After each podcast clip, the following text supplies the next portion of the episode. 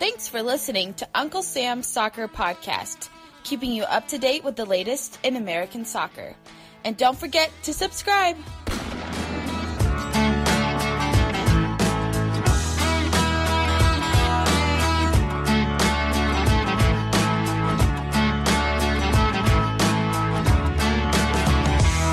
Hello, everyone. Welcome to Uncle Sam's Soccer Podcast. My name is Steven Jodder, and joining me, as always, is Jake Wachoba and Arman Fai. And on today's episode, boy, do we have an action-packed show. We're talking about Brian McBride being named U.S. Men's National Team GM. We're talking about Jurgen Klinsmann's and Christian Pulisic's comments, absurd comments, may I add. And then we got Joseph Lowery, friend of the show, coming on talking all things MLS. And fellas, listeners, join the conversation at Unc Sam Soccer Pod. We want to hear your thoughts, your comments regarding today's conversation or anything that was said throughout the week. And guys, as most of our listeners are doing, NFL playoffs are going on. And one thing it reminds me of is playoffs can be hit or miss. This weekend sucked. Everything turns out into a blowout. You didn't like Derrick Henry running all over the Ravens? No, I loved it. It was great. I mean, the Ravens get their own medicine there, but oh my God. Can we get a competitive game? This is so hard to ask for. Meanwhile, Jake, what are you doing with TikTok? Jake, having fun. I love my daddy. My superhero. You guys should try having fun sometimes. Yeah. I love my daddy. I love my daddy. Play the audio if you want to. My superhero. Yeah, what was the inspiration behind that on TikTok? I don't know. I don't start the memes. I just create them. Okay, I don't start the trends. I just run with them. Yeah, I'm a follower, not a leader. All right. Well, listeners, if you don't know what we're talking about, Jake created a video of himself or about himself. I don't know, kissing Zlatan Ibrahimovic. I green screened Zlatan Ibrahimovic behind me. And then gave him a smooch right in the cheek. Mimicking AC Milan fans. And, Armand, you know what I love most about that video? It's the fact that he's wearing a Minnesota United hat. The whole video is a comedy, man. That's our favorite MLS team. You know how you have these fanboys like, well, my favorite, England team in England's, Chelsea. But my favorite team in Spain's Real Madrid. And I also like Borussia Dortmund in Germany. And I just love AC Milan in Italy, too. So Everybody has a favorite team from all around the world. It's a matter of... I have 365 favorite teams or however many countries there are in the world. But listeners, make sure you follow our TikTok. What is it, Jake? What is our TikTok? Right? It's at Uncle Sam Soccer Pod we might on TikTok. That. Make sure you follow it. It's funny. Make sure you follow it. I love my daddy. Oh, well, anyway, let's talk about Brian McBride, who has been announced as U.S. Men's National Team GM, as Ernie Stewart had been promoted to sporting director of U.S. soccer. McBride, guys, 14 years, 30 goals, 95 caps. And Jake, Stewart had some positive things to say about McBride. He sure did. He was quoted as saying through U.S. Soccer's website, "We are thrilled to have Brian McBride assume the role as general manager of the U.S. men's national team. Through his impressive career as a three-time World Cup veteran and at clubs in England, Germany, and the United States, he has earned the respect of his peers around the world. The hard-earned reputation will allow him to forge important relationships both internationally and here at home, and his understanding of the game and what it takes to succeed at the highest levels will be invaluable to our player pool and our staff. Yeah, and McBride's role is going to be focusing on development and management of the player pool, build and guide culture within U.S. men's national team environment, and manage relationship with clubs, and obviously represent the U.S. men's national team wherever he goes. Guys, I'm curious to know, do we like the move? And listeners, at UncSam Soccer Pod, we want to hear it. Do you like the move? Can I be honest with you, Steven? I don't know. I honestly don't know, because we don't know much about this GM role, right? Like, Ernie Stewart was in it for a little bit, then he got promoted.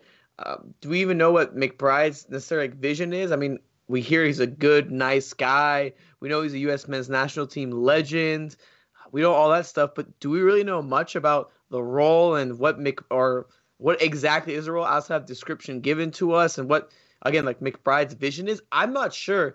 I mean, I guess, cool, McBride's a good guy, but do we know anything else? Like, what else do we know? I feel like it's a bit of a mysterious role, a mysterious position for, you know, the U.S. national team and McBride. And I mean, I guess it's good, but I'm gonna be honest with you. I can't really. I might sound like, yo, I have to know everything, but like I don't know. I honestly I'm kind of unclear. Arman, here, let me piggyback off what you say, but I might scorch the earth here a little bit with what. Oh no, I'm about to say. I think you're right. I think we do have to wait and see on this. What I'm curious to know is, I've seen people on Twitter stating that he'll now have the ability to make the call on Greg Berhalter's job. But what I question is, does he really have that ability? I still feel that power resides with Ernie Stewart and Jay Berhalter. And one thing I will say is, let's just say this team doesn't qualify for the World Cup in 2022. Is Brian McBride going to be the one who is held responsible?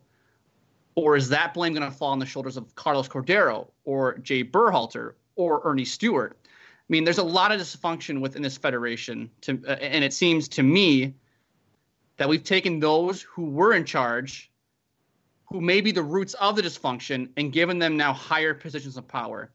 And to me, if this national team fails, I hope McBride isn't the one who is scapegoated for the acts of Cordero, Ernie Stewart, and Jay and Greg Berhalter. Yeah, that's fair, Jake. I do question what his role is and whether or not it's actually going to have an impact. Now, I think, and this is just me kind of reading into it, listeners, let me know if it is too much reading into it, but I do want to play ESPNFC's Craig Burley, who obviously worked with McBride at ESPN, but commented on McBride and his personality and what he would bring to the front office or to U.S. soccer as a whole. Here's what he had to say. Idea really what the job entails, but I'm absolutely delighted for one of the nicest men you will meet in football and broadcasting in general. Brian is one of the most sincere people. He'll go into that, and he's nobody's fool. He's nobody's fool. Don't let that, nice guy image disguise the fact. He'll make hard decisions. He'll do what he thinks right. He's crystal clear in what he wants to do. He will absolutely align people because people will respect him.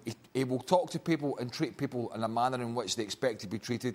And I'm absolutely delighted that he's got in with US soccer, and hopefully from him, his point of view, it works out. It's not going to be easy. It's a big job, particularly with the playing personnel.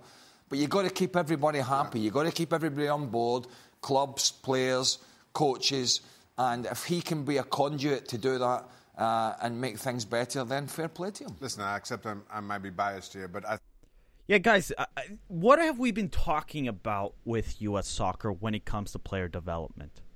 It's the fact that they're not disrespecting, I think that's too strong of a word, but there's a ton of miscommunication. Players feel like they're neglected. The fact that McBride at ESPN is so personable, is so easy to work with, is a good sign. It is a strength that U.S. Soccer is bringing him in, because we need to reestablish relationships with American players at a younger age.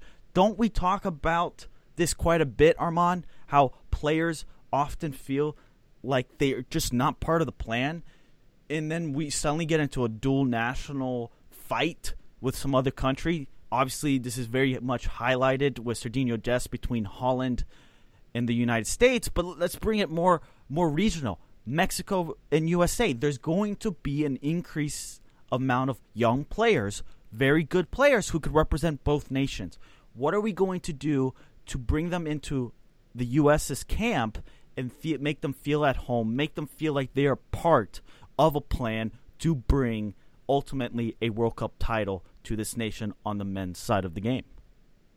Well, I mean, you say that, but my question is why, let's say, not even for his GM role specifically, maybe for something else, why is there more of a Latino influence being brought into the national team than for dual nationals? Because America, look, at least the soccer thing, there is a huge Latino influence. So why isn't there any on the national team? It feels like there is none. And while, like you said, McBride can help cultivate those relationships, all in all, like it'd be pretty cool if maybe there was a few Spanish speakers in there. I mean, look at U.S. Soccer not even using their Spanish social media.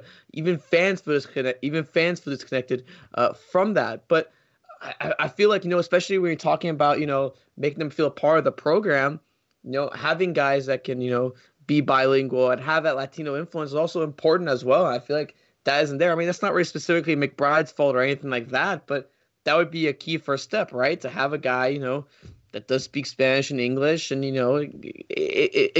feel a little more included than just a bunch of I don't know exactly the word for it, but people without like a real Latino influence or anything. A bunch of white guys, I think. Yeah, essentially. Yeah, I was gonna say that actually verbatim, but I was trying to. I mean, no, I agree, Armand. U.S. Soccer, to me, I feel like almost should be treated as though it's a, let's say, a Division I basketball team or a Division I football team, where you're drawing not only from this pool of your U.S.-born players who can only play for the U.S., but you also have these group of players who are dual nationals who do have a decision to be made with do I want to go play for Mexico, or do I want to go play for, Honduras, or whatever other Latin American country you can think of. And I think there needs to be a recruiting process that is done with players. I mean, look, what did Sergiño Dest say about why he picked the U.S.? It's because the U.S. was there from the beginning. They cultivated him.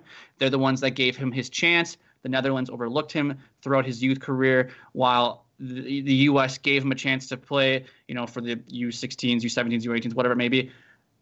It feels like and I shouldn't say it feels like, because this is definitely the issue. We're not reaching out to those who can decide where they want to play. And I feel like those individuals should almost get special treatment, if you will, because you're not going to lose the U.S.-born player, the player that can only play for the U.S. They can't commit somewhere else. Well, I mean, they can, but there's a lot of ropes they have to go, jump over, or hoops they have to go through. I think that, if someone can decide if they want to play for Mexico or the U.S., we need to really be laying it on them and saying, hey, we want you here. This is the country you want to play for. We're willing to work with you and help you be the player you want to be. And I feel like right now that's not what's happening with the U.S. Yeah, so this is something rather interesting. McBride now has the power to replace Greg Berhalter if he chooses to do so. Do you think he would? No. No, I think he would get overruled. Honestly. That's what I think. I think the problem is... If he comes in here and says, we're going to get rid of Greg, I don't think... Ernie and Jay are going to be like, yo, like... Well, Jay's his brother. Of course he's not going to want to fire his brother. He's like, yo, I don't want Thanksgiving to be awkward, so we can't get rid of him. And then Ernie's going to be like, yo, dude, it's like... It's been like a year. Like, let's see how this plays out. Like, I don't think so. To be honest with you. But McBride's coming from the outside. Granted, he's still a U.S. men's national team player, ex-player, blah blah blah blah blah. But he's still coming from the outside. He's looking in. He clearly hears what the fans are saying. So I'm surprised rather surprised that he has that much power. I wonder if there was an agreement when he took on the job saying, hey, don't fire Greg for 8 months. I mean, the question is, how bad does Greg have to do in order to get fired, and how much leash does he have? It seems like they've given him a lot of free rein. But then again, what important matches have we really played? Apart from the Gold Cup final, I guess. The Gold Cup final, right? Where they were clearly not – they weren't even in the same league as Mexico during that Gold Cup final either. They ran off the field. It's unbelievable. Well, Greg Berhalter doesn't think that – what was that game where he – who was the reporter he just – oh, yeah. Tongue-lashed him in that press conference because he said – no, I think it was the second – played off the field. Wasn't it the second friendly against Mexico? Where they lost 3-0 and they were like, oh, it's positive, right? Yeah. He was very annoyed. Greg was Berhalter was very annoyed with the media when they're like, "Well, where's the progress, dude?" He's like, "What do you think, Grant Wall?" Yeah. Anyway, we're up against it, listeners at Unksam Soccer Pod. We've been getting a couple questions in, so we will answer them at the end of the show. So stay tuned for the final 15 minutes. We'll take all your questions. Anyway, up next, guys, let's get delusional.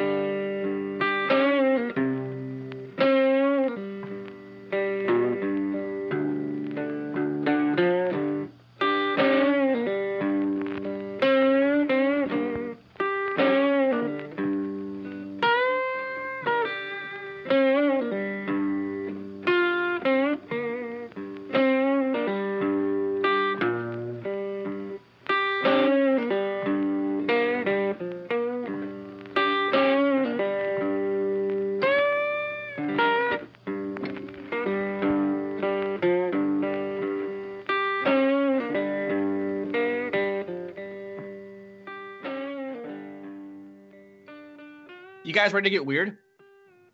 Oh, no. Let's get freaky. You want to get a little delusional? Let's get freaky. I'm down. All right, we're gonna talk. Let's talk a little Jurgen Klinsmann here. Oh. For some reason, me and Steven were talking about this earlier this week, and for some reason in this country, in the soccer community of ours, we have this interest in Jurgen Klinsmann for whatever reason, and I'm not sure. He's our daddy, guys. I love my daddy. My superhero. That's very timely. But isn't it true? I'm sorry, Jake, but isn't it true? Why do we listen to this guy still? He's been removed. He's been sacked. Why do we keep going to Jurgen Klinsmann? Why, if he is so great, then why isn't he running the program? If we interview him every 3-4 months going, oh, Jurgen Klinsmann said something about the U.S. men's national team. Every media member wipes themselves with oil right in front of the guy. Well, I don't think they wipe themselves with oil. Well, I mean, they get so – I think they're more U.S. so fans do the same thing. I think it's because Jurgen challenged the status quo within U.S. soccer and with MLS, essentially stating that MLS is an inferior league and players should go to Europe given the chance. And I think he provided a different voice than what we've heard in the past. Yeah, no, Jake, it's simple. This is why. I love my daddy, my superhero. Jurgen Klinsmann is the daddy of U.S. soccer. A German. Yeah, because this is how we treat him. We treat him like he is some sort of god when it comes to U.S. soccer. We lost to Costa Rica 4-0, by the way. Let's clarify that. Yeah, exactly. And it's bizarre to me because all these things keep popping up. And so, okay, let's say, yes, he did push players forward. But it's like, dude, like you've been like gone for a while. Like you have a job, I think, with Hertha Berlin now. Like why are we talking about you? And like, oh, I could have done this with this team. Like what? Like why? I don't know. You guys are right. It's really weird. It is weird. Let's listen to Jurgen Klinsmann talking about his 5 years with the U.S. men's national team. He had a sit-down interview with Adrian Heatley of ESPN FC. And had these experiences with the team, with the federation, with the fans. It was a fantastic time. Mm-hmm. I mean, we got through the group of death in Brazil, which nobody ever expected. You know, we went into a Final Four in Copa America in 2016. You know, I helped I don't know how many players to get their move over to Europe to prove themselves. Some made it, some came back in MLS, which is no shame, you know. So they gave it a shot, you know. Man, that guy likes to talk about all the good things he did for U.S. soccer. Is it – I don't remember. Honestly, don't remember. Didn't we say, like, the U.S. should get out of the group of death? Or am I – is he actually genuinely saying, like, this was an accomplishment? Because I don't remember. Listeners, help me. What was the expectation of that 2014 run going into Brazil? Was it to get out of the group of death with Ghana, with Portugal, with Germany? I feel like it was. I honestly do feel like it was. I mean, my thing is with it, though, like, of course he's not going to mention that, you know, he set up the team for failure against Mexico by like telling them 2 days before, yeah, we're in a 3-5-2 against Mexico, and it burned them in the end, and the team's morale was low because they had no idea what they were doing, and they would go into Costa Rica and lose 4-0, putting them, you know, in a little bit of a hole going into in the first two games of qualifying. Like yeah, of course not going to hear that kind of stuff. We're just going to hear, oh, top four, where I think they got beat pretty badly by Argentina, or oh, you know, we got all of this just kind of. It's just all positive. It's all revisionist history. I feel like, Steven. Yeah, you agree? I think you're right too, Arman. I mean, I remember that match against Argentina in Copa America. They got ran off the field. As much as we like to rip on Greg Berhalter last segment about how Mexico ran the U.S. off the field in that 3-0 defeat earlier this year, earlier in 2019. Yeah, but wouldn't you want to get run off by Messi in Argentina than that's rival? A good point too. That's a good point too. Plus, getting to the Final Four was actually, I think, was the realistic expectation. Like, I mean, the bar that was set, and some of it had to do with the luck of the draw. You drew Argentina, who should have gone on and beat Chile in the final, but yeah, I think Jurgen does get something correct, and there is a lack of belief with the U.S. men's national team, and here he is on that. So what happened now the last 2 or 3 years is very sad. Mm-hmm. It's really sad because the team belonged into Russia. They belonged into the World Cup. The qualification was pretty much done. Mm. Then it happens, the big disaster in Trinidad and Tobago, which nobody ever could imagine, you know. So this threw back the whole national team program for many years. It throws it back, you know, because now there's a lack of belief. There's a lack of enthusiasm. There's a lack of leadership at the end of the day. Guys, he's completely correct that there's a disbelief in the U.S. men's national team. Because what fan believes in this U.S. men's national team? Do you even think the players believe in themselves? They can say stuff, but it just doesn't appear to be that way on the field. They have question marks about their role, what they're doing. I think there's even – I think some players question Greg Berhalter in his decision-making when it comes to the roster, particularly the European-based players. I'm telling you, this is something that is going to create a big mess, is between the MLS-based players and the European-based players. And guess what? Jeff Cameron highlighted that with Bruce Arena with his player selection.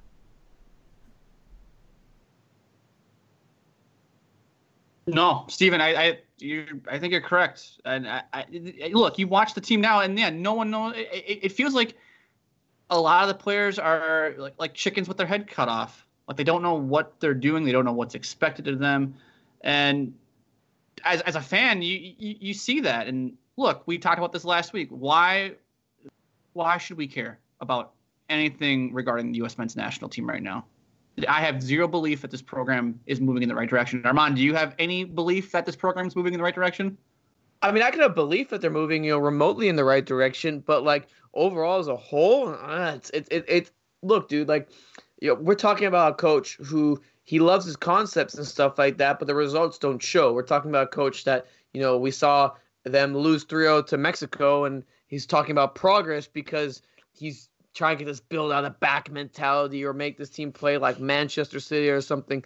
Look, I can believe in the players. Okay, maybe the youth is going the right direction, but at the same time, I'm just kind of like, it doesn't feel like it, because it seems like every single time they play against competent competition, they struggle. They don't know what's going on. They lose. Or if they lose, they lose in a bad way. You can lose in good ways and bad ways. That 3-0 loss, it wasn't good enough. Armand, do you think the players, go on and on. Do the players have faith in Greg Berhalter? Honestly, I think they do. I genuinely think they do. The younger ones respect him. The younger ones, but maybe not the older ones. The younger ones do. The older ones, I don't think they do. I guess that's all you really need is the younger guys to believe in you. Yeah, I don't know. Because the old guys are going away. I mean, I don't know if like a John Brooks does, for example. Yeah, that's fair. And then Jake, Jurgen Klinsmann, man, talk about him being the daddy. I love my daddy. My superhero. You're gonna beat that soundbite. Yeah, I know, man. To the ground. It's like a dead horse right now. Yep, it's getting played. What about the fact that he thinks he can get the Jurgen Klinsmann?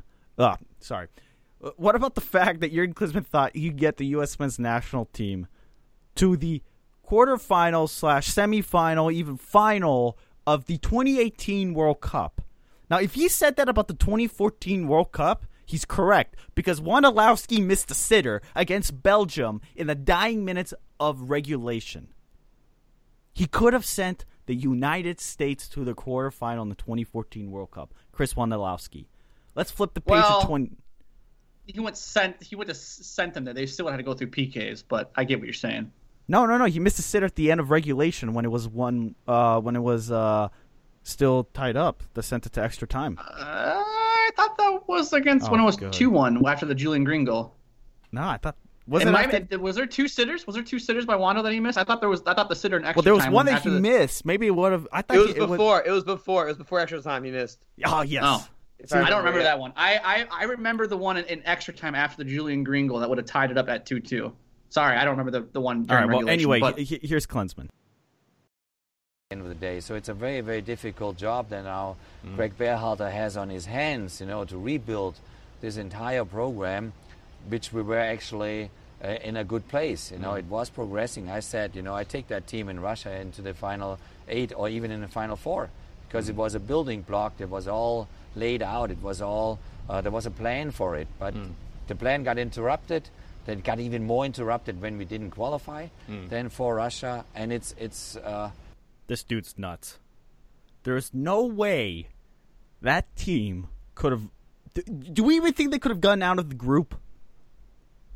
Well, Steven, Captain America... I should say Captain America. The Wonder Kid himself believes that they have the quality to make a deep run. Christian Pulisic said to ESPN, I think we had the quality to make a deep run. I don't see any reason why we couldn't have... once you get to those knockout stages, I think anything's possible. I think anything could happen. Pulisic also spoke very highly of his relationship with Klinsmann. I had a really good relationship with Jurgen, to be honest. He gave me my first chance really with the national team, so I don't have anything bad to say about him at all. I'm really thankful for everything that he gave me. So I think this goes back to your previous statement about the young guys believing in Berhalter, but some of the older guys or the old guard not believing in what Berhalter's telling him. Because here we have Christian Pulisic saying, "I love Jurgen. He gave me my chance, and I would love to play for him." Yeah. Okay. Frankly speaking, there was no way in hell that team in 2018 was getting anywhere at the World Cup. Qualifying was a disaster to begin with. Do you know what group they would have been in, Arman? Like, if we were just going to play the simple substitution method, they would have been in the group. Obviously, it depended on which pot the U.S. would have gotten in. But let's just replace them with Panama, because Panama slid in, right, just before the U.S. They would have been in the group with Belgium, England, and Tunisia. Guess where Belgium ended up? In the semifinals of the World Cup. Where did England end up? In the semifinals of the World Cup. Do you honestly think the U.S. had a chance to get past England and Belgium in the group stage to even qualify for the knockout stage? No way. I don't think so. And honestly, it's because Jurgen isn't a good tactical manager. I think that would have bit them in the behind as well, especially against those guys. We saw Roberto Martinez in that match against Brazil-Belgium, kind of exploit Brazil in like the most perfect way possible. And I think Jurgen would have been exposed at some point, either early on or in the group stage, or if they made it to the next round as well. Just a thought. Yeah, I just find it baffling. Jurgen saying that, sure, right? He's already USA's daddy when it comes to the U.S. men's national team. Christian Pulisic, fine. You want to have the belief in yourself, go for it. But if anybody's actually eating the cheese on this, I think you need to have a reality check, because this U.S. men's national team has talent. They simply do. But when they come together as one team, there is a lot of problems.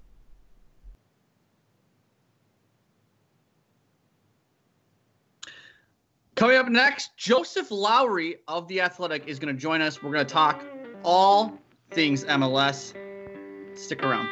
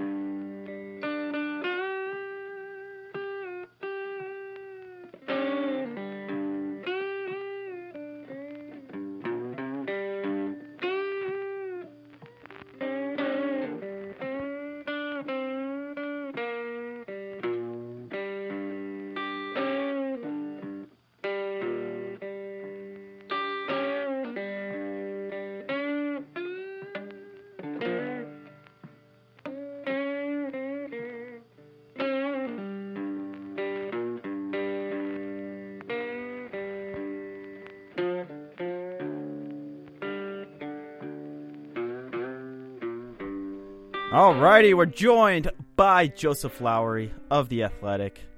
Joseph, welcome. Make sure you follow him on Twitter at Joe and Cleats. Man, it's been a while since we've had you on. It's good to have you back.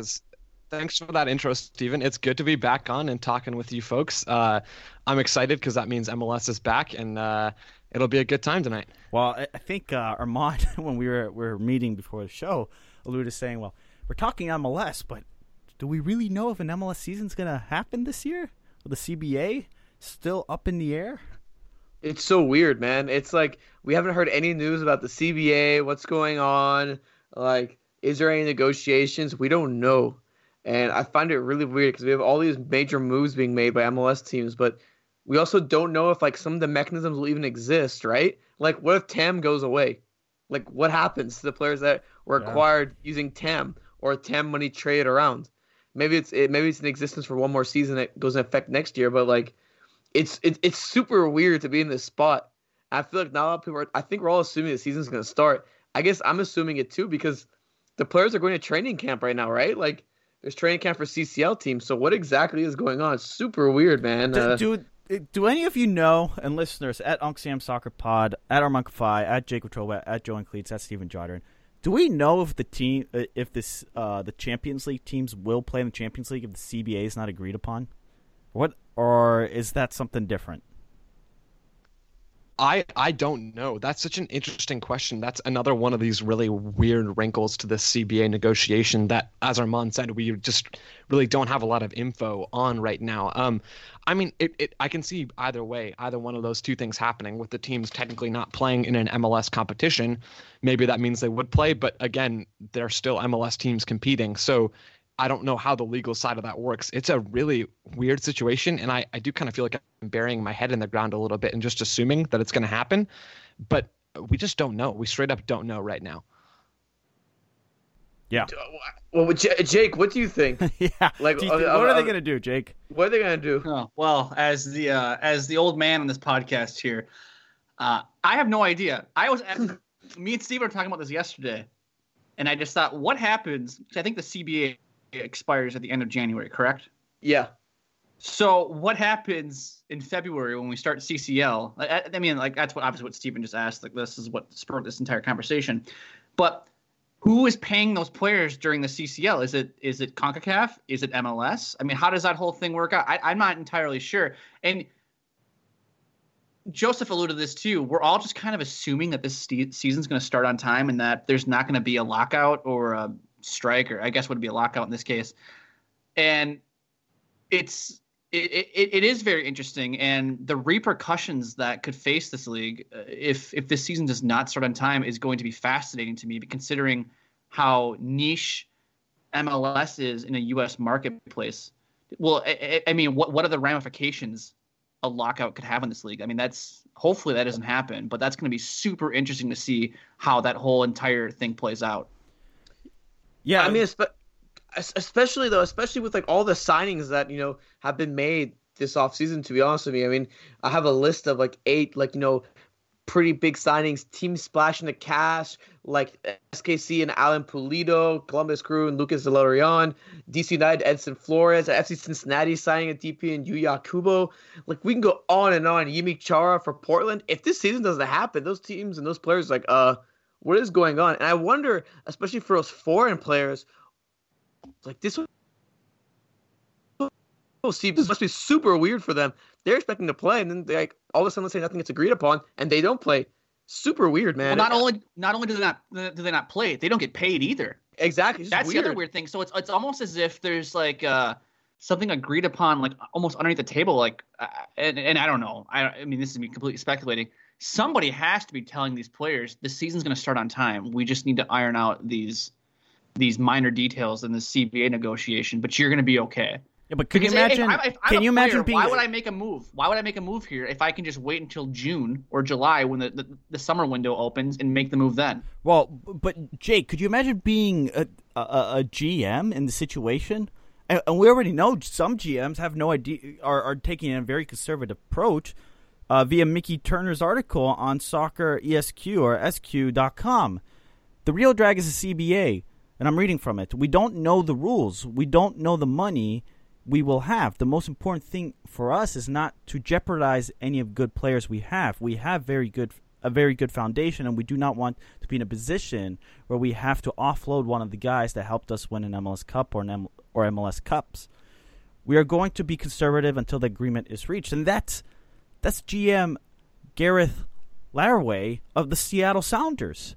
It sounds crazy that some of these GMs have to take a step back and have their hands up in the air and say, we just have to play this by ear until the agreement is signed to know what money we're going to be dealing with. And it's a weird situation because, as Arman pointed out, we are seeing some teams come in and splash cash, right? We're seeing signings come in for $5, $6, $7, $8, $9 million from maybe even some historically quiet spenders. So that's half of it, right? And then we're seeing some other teams, Seattle being one of them, who haven't made many major moves this offseason. The Red Bulls as another one who really haven't done much of anything in terms of bringing in key contributors. And then even the two expansion teams, Nashville probably has done more than Inter Miami has so far this offseason in terms of, you know, big time or more big time player acquisition. But we're seeing some teams take a really conservative approach to this offseason so far. So it's an interesting mixture of new big time signings or what these teams expect to be big time signings and a quiet, kind of more relaxed offseason for some of these GMs as they wait to figure out what exactly is going to actually happen in terms of the CBA. No, and Joseph, now let's get back more to the on the field kind of stuff. I see, obviously, Joseph writes for The Athletic. You've spoken to a lot of coaches this offseason, and within those conversations, have any of those actually – which one of those has actually stood out to you, from the ones you've talked to? Yeah, so to give our listeners a little bit of background, this offseason for a series of pieces I've been doing for The Athletic, some have been out, some are still in the editing threshold. But I've spoken to a handful of coaches, Oscar Pereira, coming into Orlando City back in MLS, Nashville's Gary Smith coming up from USL, Tab Ramos in Houston coming from the U20s now to his first professional job in MLS, and then two interim coaches who were made official hires earlier this offseason, RSL's Freddie Juarez and Colorado's Robin Fraser. Of those guys that I've talked with, the last two, the two interim guys, were definitely the most interesting conversations. They were willing to kind of approach the game from a tactical perspective in a way that I think is maybe even sort of unique in terms of coaches around the league. Freddie Juarez in particular for RSL, I was asking him a lot of nerdy tactical questions because that's what the scope of the piece was, and that's also the kind of thing that I'm interested in. But his level of detail as he approached the questions that I was giving him was really, really impressive. And I'm sure I'll be easily impressed because I'm not a pro soccer player who hears this stuff all the time. But the way that he approached the game and outlining his phases of play, what he wants to do with RSL this season, was really encouraging. It's kind of tough with RSL because I'm not sure they have, a lot of elite talent to work with. But coming away from that conversation, we talked for maybe 45 minutes on the phone in what was supposed to be kind of a 15-minute interview, but we were just really going. His understanding of the game was so clear to me that I came away from that conversation really kind of encouraged about the project in RSL and feeling like, at least to me, he really did seem like the right guy to get that permanent tag. So, Joseph, I got to ask you this. Are they the team that you're excited for in 2020? Is there a specific team you are excited for? Or if anything, is there a team you're also down on as well? Yeah, so RSL is definitely one of them. As I mentioned, kind of the downside is I don't know if they have down? No. So a positive about RSL. Oh, okay. I was just like, Arman asked you, I was like. Slight downside that they don't have a lot of elite talent, at least to my eye. But definitely excited and interested to see what Freddie Juarez is going to do with that squad this season. Taking over for Mike Petke, I think he's definitely going to instill more of a defined, detailed, tactical approach. So I'm obviously excited to see that. And to take Arman, you and I have talked about this many times in the past. I know even on this show, Colorado with Robin Fraser. I definitely think that he has a lot of pieces. Most interesting team in MLS, guys. Come on, man. Tom Boger. You're right. And Tom Boger. You're right about that. You and Tom are definitely on the right side of this argument. And for our listeners, Tom Boger of MLS Soccer has reported that they're going after a DP number 10, and I think another DP as well. to add to their team. And like I said, most interesting team in the league.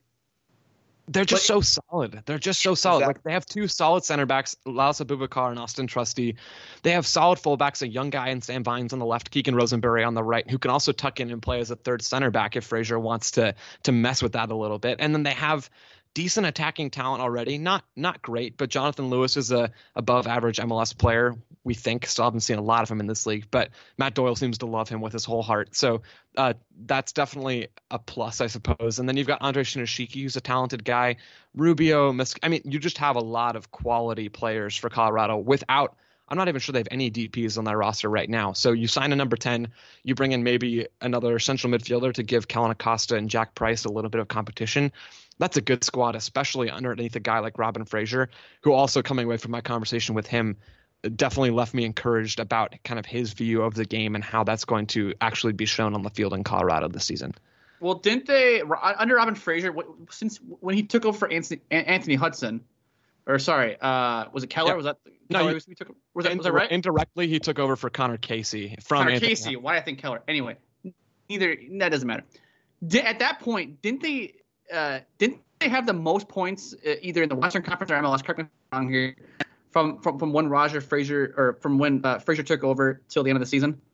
I don't know for sure about that stat, but they were bad before Robin Fraser got there. Well, okay, they weren't terrible. They almost made the playoffs. Exactly. They won, I think, 5 out of their last 7 games. They were only truly eliminated on the last day, on decision day, against LAFC. So Fraser worked some real magic. I don't think he would say that, but he definitely had a real effect on that team in a very short period of time last season. So how much more... Obviously, you have sort of a new coach buzz that comes in. They're definitely going to get a little bump from that. But how much more will he be able to truly make a mark on this team with a full offseason and a full regular season in charge? So Colorado definitely, Arman, you're absolutely right. They're definitely a team to watch. So I got to ask you this, Joseph, because we always talk about a team we're high on. Can we talk about a team we're low on? And I want to be the first one to jump on this. Jake, I'm sorry to mention this, but I think I'm gonna sell my stock in Minnesota United. Oh no! I'm not that high. I'm not that high. I'm sure they're adding Chacon. I mean, I guess you could say they're adding him. But I just feel like they're gonna regress. They're adding. I don't know if you were aware of this, Armand. I saw this on Reddit earlier today. It reports out of Ecuador. They are adding the top scorer in the Ecuadorian league, the Golden Boot winner, to the squad alone. Adrian Heath. The striker. What? I'm not a believer. I'm not a believer in how he sets up his team. I'm not a believer either. But they did play really good defense. They also might replace Joe Hart. Enter Joe Hart. No. Oh, yeah. Okay, God. Jake. Joe Hart. We replaced a championship goalie with a Premier League goalie? I mean, come on. It sounds like a good swap off, doesn't it? From Vito to Joe Hart? And if you say it like that, yeah. I mean, that's but the question is, good, doesn't it? The question really is what's the money being spent on that goalkeeping position? Because if it's anything above, like... Well, it doesn't matter what's it above. It's whether or not you give him a DP spot. Because, Joseph, I don't know. Are you... the three of us on this show all agree you do not waste a DP position on a goalkeeper.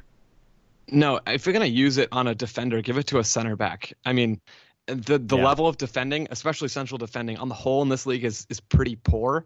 So if you're going to toss out a DP spot to someone in a defensive kind of minded spot, at least if I'm making the decision, I'm going to choose that center back 9 times out of 10, 99 times out of 100. I don't think... There are a few keepers that, sure, if Allison's coming to Major League Soccer and he wants to ping 90-yard balls onto Carlos Vela's foot for LAFC, okay, yeah, sure, give him a DP deal. But I don't think Joe Hart, who's, I believe, not even playing in the Premier League at this point, is worthy of one of those kinds of contracts. Burnley started in their FA Cup match against... yeah, Joseph, what do you know about the Premier League, Peterborough? Bro? You're an MLS guy. Come on, man. Hey, not even the Premier League, FA Cup. That's the only appearance he's made for Burnley this season, I believe, is the Peterborough start.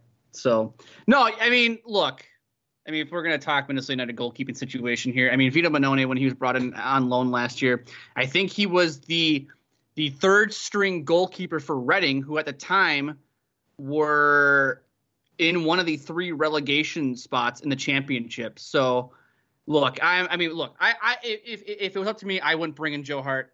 I wouldn't sign him as a DP. I think wasting even an international slot on a goalkeeper is kind of asinine in my mind. I think there are a lot of good alternate options you could bring in if you were Minnesota United to replace Vito Mannone.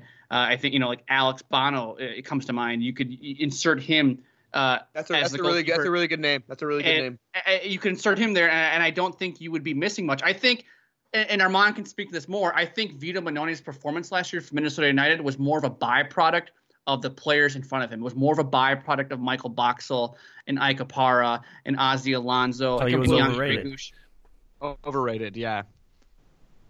Yep, I agree. I think he was relatively overrated, and he won Goalkeeper of the Year, so take it for what it's worth. Well, there you go. Look, guys, we're flying through time here, and we got to talk about Nashville and Miami, Joseph, the new kids on the block.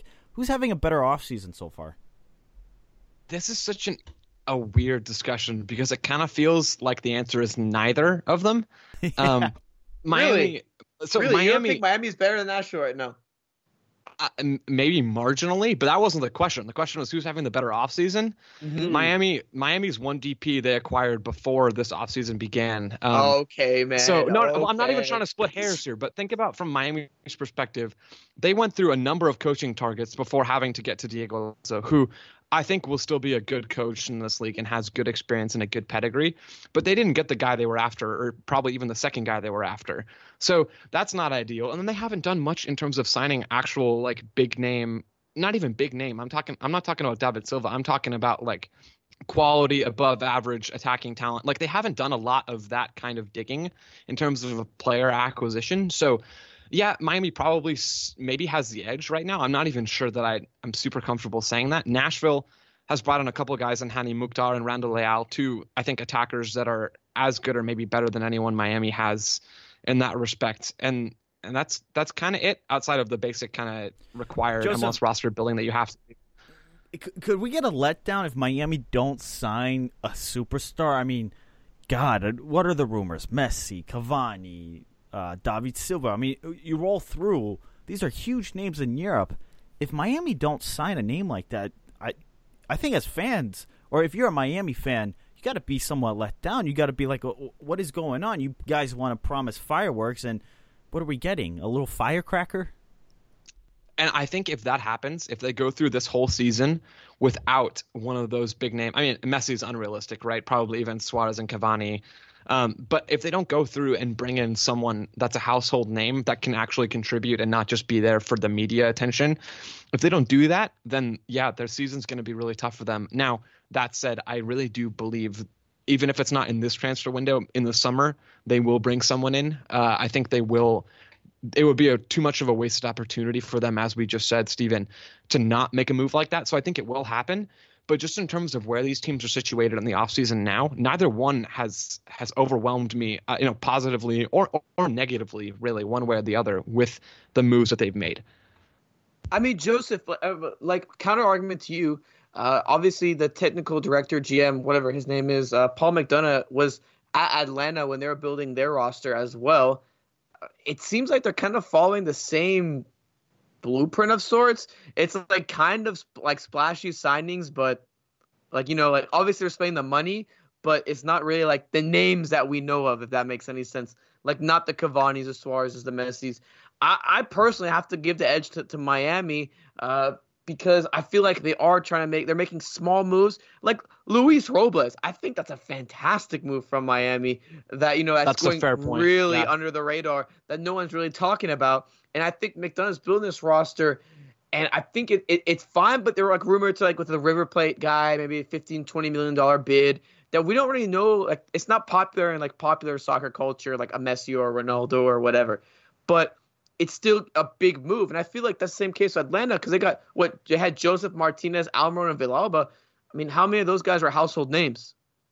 None. I don't think anyone knew any of them. So I feel like they're kind of following the same blueprint. But you have a great point with the coach because I think they struck out on their first two or three options before they went to Alonso. I feel like that's what I feel like. And I believe that is true from what I understand. I think just I think I agree with you. Essentially, from a personnel perspective, Arman, this discussion could be totally different a week, 2, 3 weeks from now, based on whether Miami not necessarily they bring in the David Silva, but they bring in, I believe it was Roger Martinez that they were linked to from Mexico, Club America. I believe I have that name right, or another player of that kind of quality. You're right. $10, $15 $15 million. You're right. That could totally change this discussion, because I do think, with the current roster they have now, with a lot of solid MLS players or a couple of promising younger guys, you add in a top quality goal scorer to that group, and the ball game is totally different at that point. So just based on now, I'm definitely underwhelmed by kind of both of these teams, but some of that's just the nature of expansion, and that obviously is fickle and changes with time. Well, you guys, let's talk a little bit more rumors. Let's talk about a couple players specifically, when we come back from break. Stick around. Luka Modric, Chicharito. We're going to talk about that with Joseph Lowery, amongst other things. Stay tuned.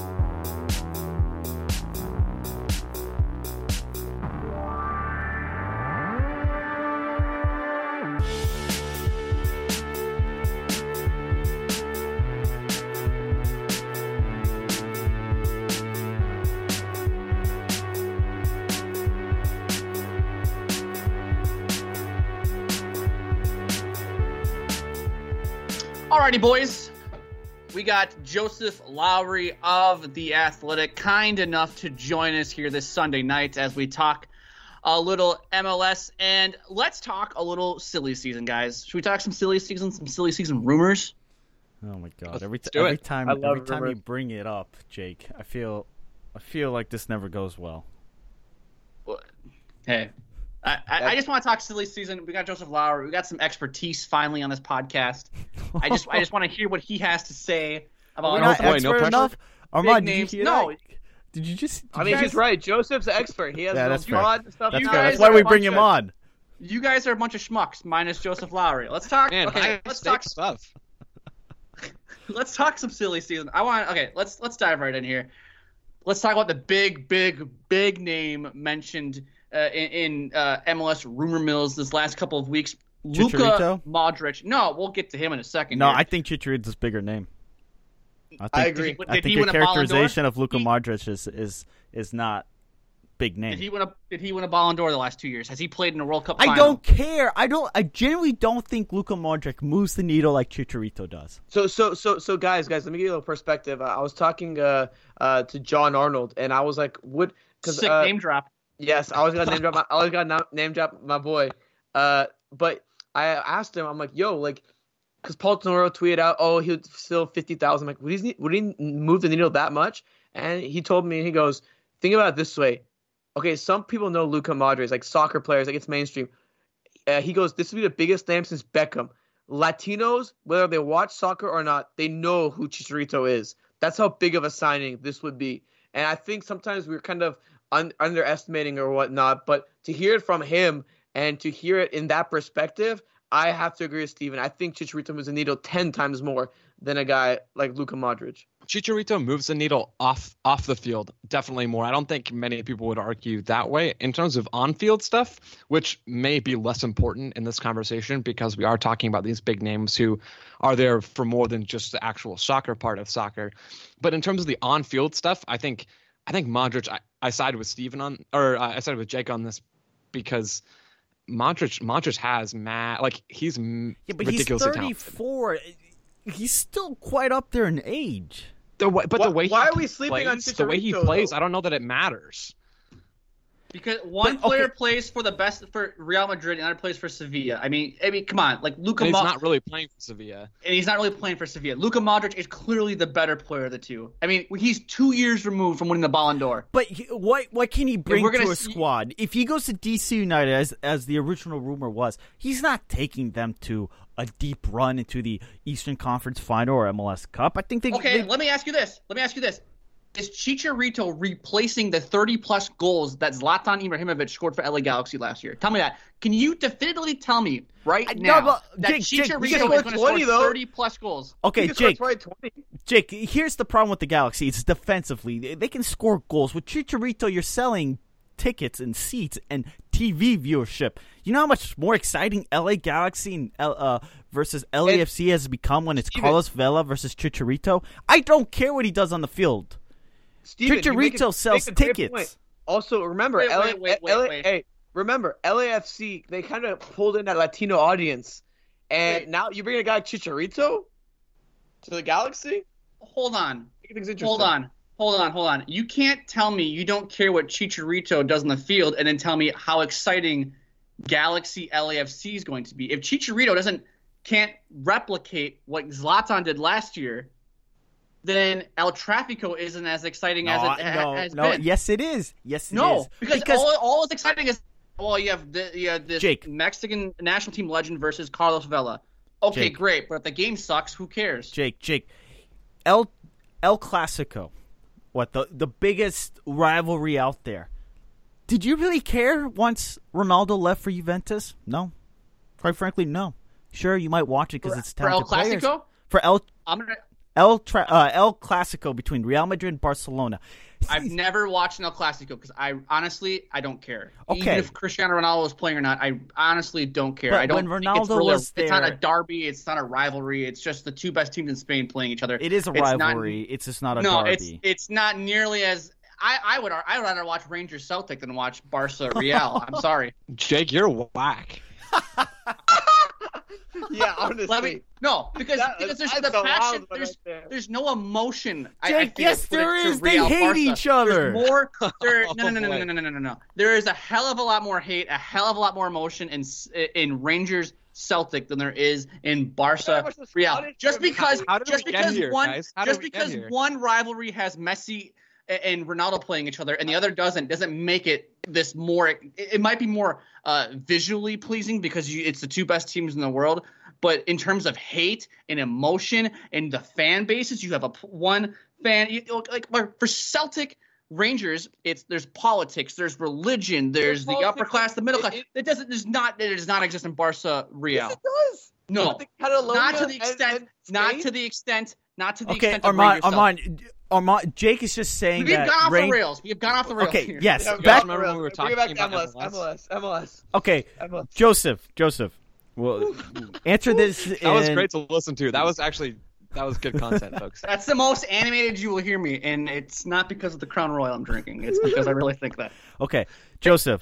In under a minute, Luka Modric. What can he bring to a squad? Can he elevate a team like a DC United to somewhere where they haven't been before in recent years? Can he elevate that team to becoming a deep, successful team that people will be afraid to play in the regular season and come playoffs? DC United, with the way their roster is, or the way it was last season, Luka Modric obviously would improve them. It would be ridiculous to say that he wouldn't. But I don't think he housed them in MLS Cup last season, just because of the problems that they had with that roster, the lack of talent kind of in the attack, to be quite honest. If they make some of the moves that they're talking about making, Edison Flores seems to be done. It doesn't look like they're going to bring in Brian Lozano. But if they make another move, maybe next transfer window, or in next offseason, if they ever actually bring in Modric to couple with Modric, then it's a whole different ballgame, I think, at that point, because Modric has the creativity, he has the passing ability, he can take that team up a level in possession just by himself. I don't think he'll do much goal scoring just because he's not ever asked to do that. That's not his game. But you pair him with 2-3 capable goal scorers, and then you're really looking at a contender. So Modric by himself, not enough. Modric with a couple of attackers, now you're really talking. You're right. There we go. And now, let's talk. Okay, wait. Now I want. Okay, sorry, I'm gonna hijack this for a second here. Now, Joseph, I want you to tell me, what would a Chicharito signing mean for the Galaxy on the field? On the field, I don't think he's not Ibrahimovic, right? But that's not necessarily a bad thing. We talk a lot about how many goals Ibrahimovic scored and how much he just his on-field antics and all of those things. We talk about that a lot. We don't talk about how little he defended very often, and that hurt the Galaxy a significant amount. Obviously, their lack of defensive talent probably played a bigger role in that, but they were defending with 9 outfield players for 85% of their 85% of the minutes. So Chicharito, I think he would score 20 goals. I do believe that. And I think he would be more active defensively. I don't know that he makes a Galaxy and MLS Cup contender, but he definitely takes them up a level. I don't know if he takes them up enough levels to make a difference. But if you're the Galaxy, maybe they don't even care about that. Maybe all they care about is selling out StubHub every single game, and that has value in and of itself. Well, Jake, but do you think the Galaxy, regardless of what the on-field situation, this is almost a must sign? Think about somebody to replace Ibra's stature. You need somebody who's going to take them further, right? Further than they did under Ibrahimovic? Yeah, because they crashed out. They played Minnesota United, right? And that seemed to be a predictable win. Sorry, Jake. But it just seemed, you were there, Jake. It just seemed like they were going to there. I was there via Brian Williams. That's an old meme. But yes, that did seem like a predictable run. But carry on, sorry. But right, the Galaxy are well, now this is even more controversial, are one of the biggest clubs in MLS. They're at least the most successful, but they have also been around a very long time. They have to play two hats. They also have to play, well, how are we going to get people to come to our games, and how are we going to be successful? And Chicharito seems to be able to do kind of both. Chicharito is not – I mean, Ibrahimovic wasn't enough. If we're talking about one guy to make the difference, right. If he's not enough, Chicharito's not going to be enough. So then you got to look and say, well, okay, if we get a guy like Chicharito and we're filling up the stadium and we're really kind of back at the peak of MLS in terms of, the media and the fan and just the buzz around the team. That's half the battle. But then you have to continue to bring in guys who can supplement Chicharito and actually build a whole team. And they haven't done that the last couple of seasons. The back line, especially in the middle, not very good. The midfield is definitely solid, and some of the attacking talent they have is solid, but they've lacked the balance from top to bottom that you really need to be an MLS Cup contender year in and year out. So Chicharito would absolutely make a difference. But like I said, with Modric and DC, one guy, it's really hard to find one player who's going to make the difference in and of himself. Mm-hmm. You got to have a competent roster built around that guy to really succeed. Now, speaking of DPs and speaking of, spending big on aging players, there's a rumored new DP rule coming out, according to Sam Stagecool of The Athletic. And we're going to go through briefly what they are, and we'll get our takes on it.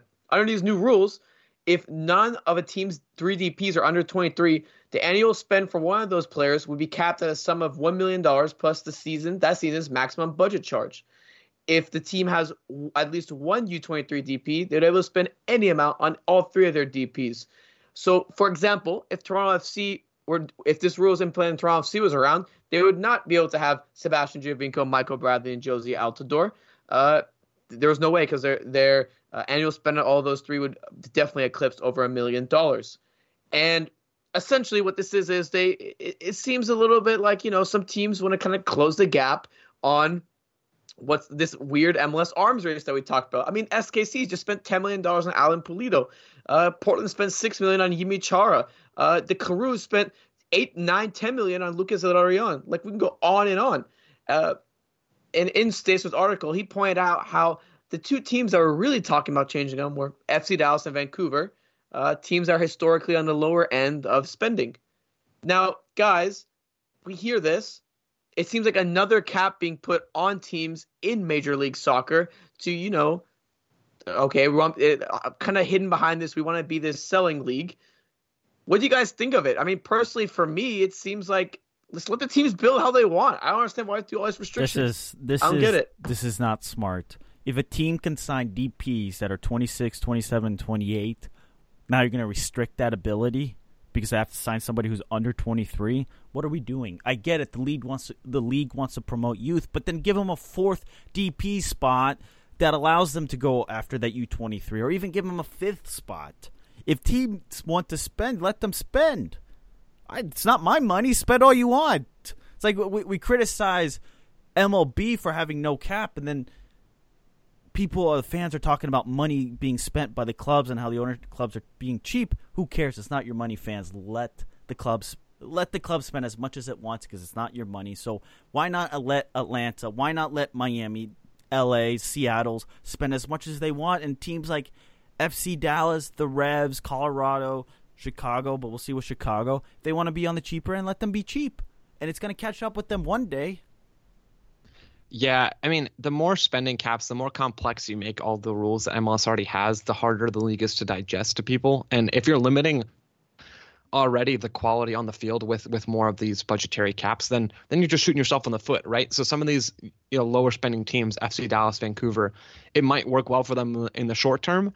But 10, 15 years from now, you're there and you've hampered the entire league because your ownership doesn't want to spend or reportedly doesn't want to spend money to keep pace with the rest of the league. And that's just not smart. Like, just from a business perspective only, that's incredibly short-sighted to have that be your approach. So, yeah, hopefully the rules are simplified even further, honestly. That I think pretty much everybody would agree and prefer that the rules be cut back and have teams, like Steven said, spend if they want to. And if they don't, you're going to get left behind only as much as you can get left behind in a league that we know is without promotion and relegation. So it's a pretty high floor for some of these teams that don't want to spend their money. No, I agree with Joseph, just on the simple fact of simplifying everything. I mean, how many times, Steven and Armand, how many times do we have conversations not even talking about MLS, we talk about like the NBA and being like, well, this team has X amount of dollars in cap space to sign next summer. Like, that's going to be super exciting. They can sign guy X, Y, and Z. When you talk about MLS, you have, well, they have, and we don't even know. We can only speculate or listen. The media speculates on this. Well, this team has maybe $3 million in GAM or $2 million in TAM, and, well, they could spend this amount of TAM to buy down this DP, and it opens up a DP slot, but then they have the salary cap, but we don't really know how much money they have available in the salary. I mean, like, there's so many mechanisms at play, and if you got rid of even, if MLS could find a way to simplify all this, I think fan engagement would go up too, because you could have those conversations of, well, we have $6 million in cap space or whatever it may be, and we should go and sign this guy or do these things or whatever. I feel like in MLS, you don't have that whatsoever because you have so many different spending mechanisms. And I think that just deters fans from having those fun conversations either online or with friends. And I think overall, that's a detriment to the league.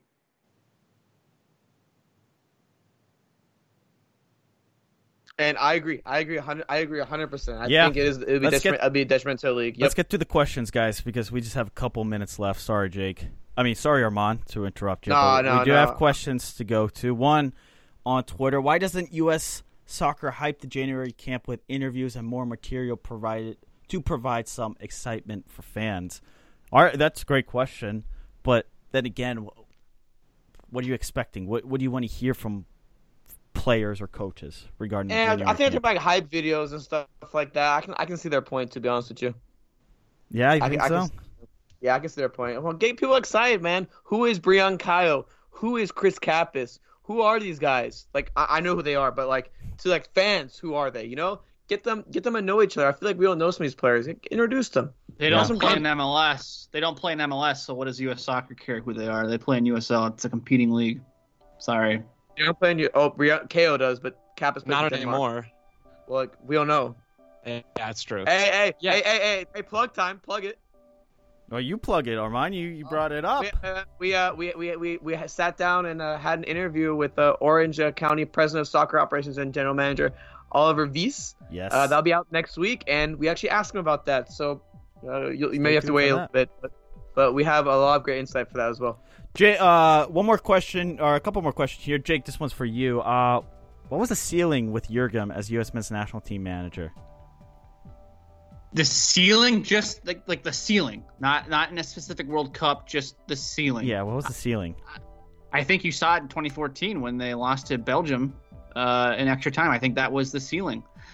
We've all talked about this. Jurgen wasn't the best tactician, wasn't the best manager. I think Jurgen had a lot of great ideas.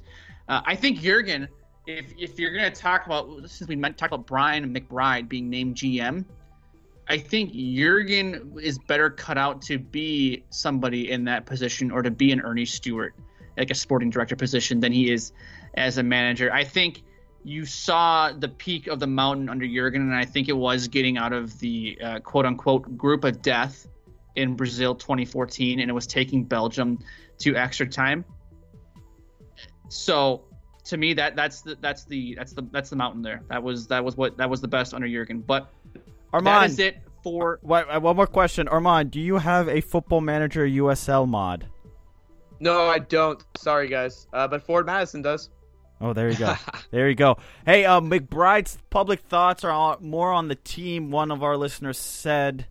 And when it comes to McBride, people have mixed feelings about it. Anyway, listeners, at... Unksam Soccer Pod, at Jake Wachoba, at Arman Fai, at Steven Jodder, and at our very special guest, at Joe and Cleats, actually, Mr. Joseph Lowery. He has got excellent insight with U.S. Men's National Team and MLS, so be sure to catch his work on The Athletic. Like Arman said, we have a special interview next week. We'll be back live 8 p.m. Central Time. Until next time.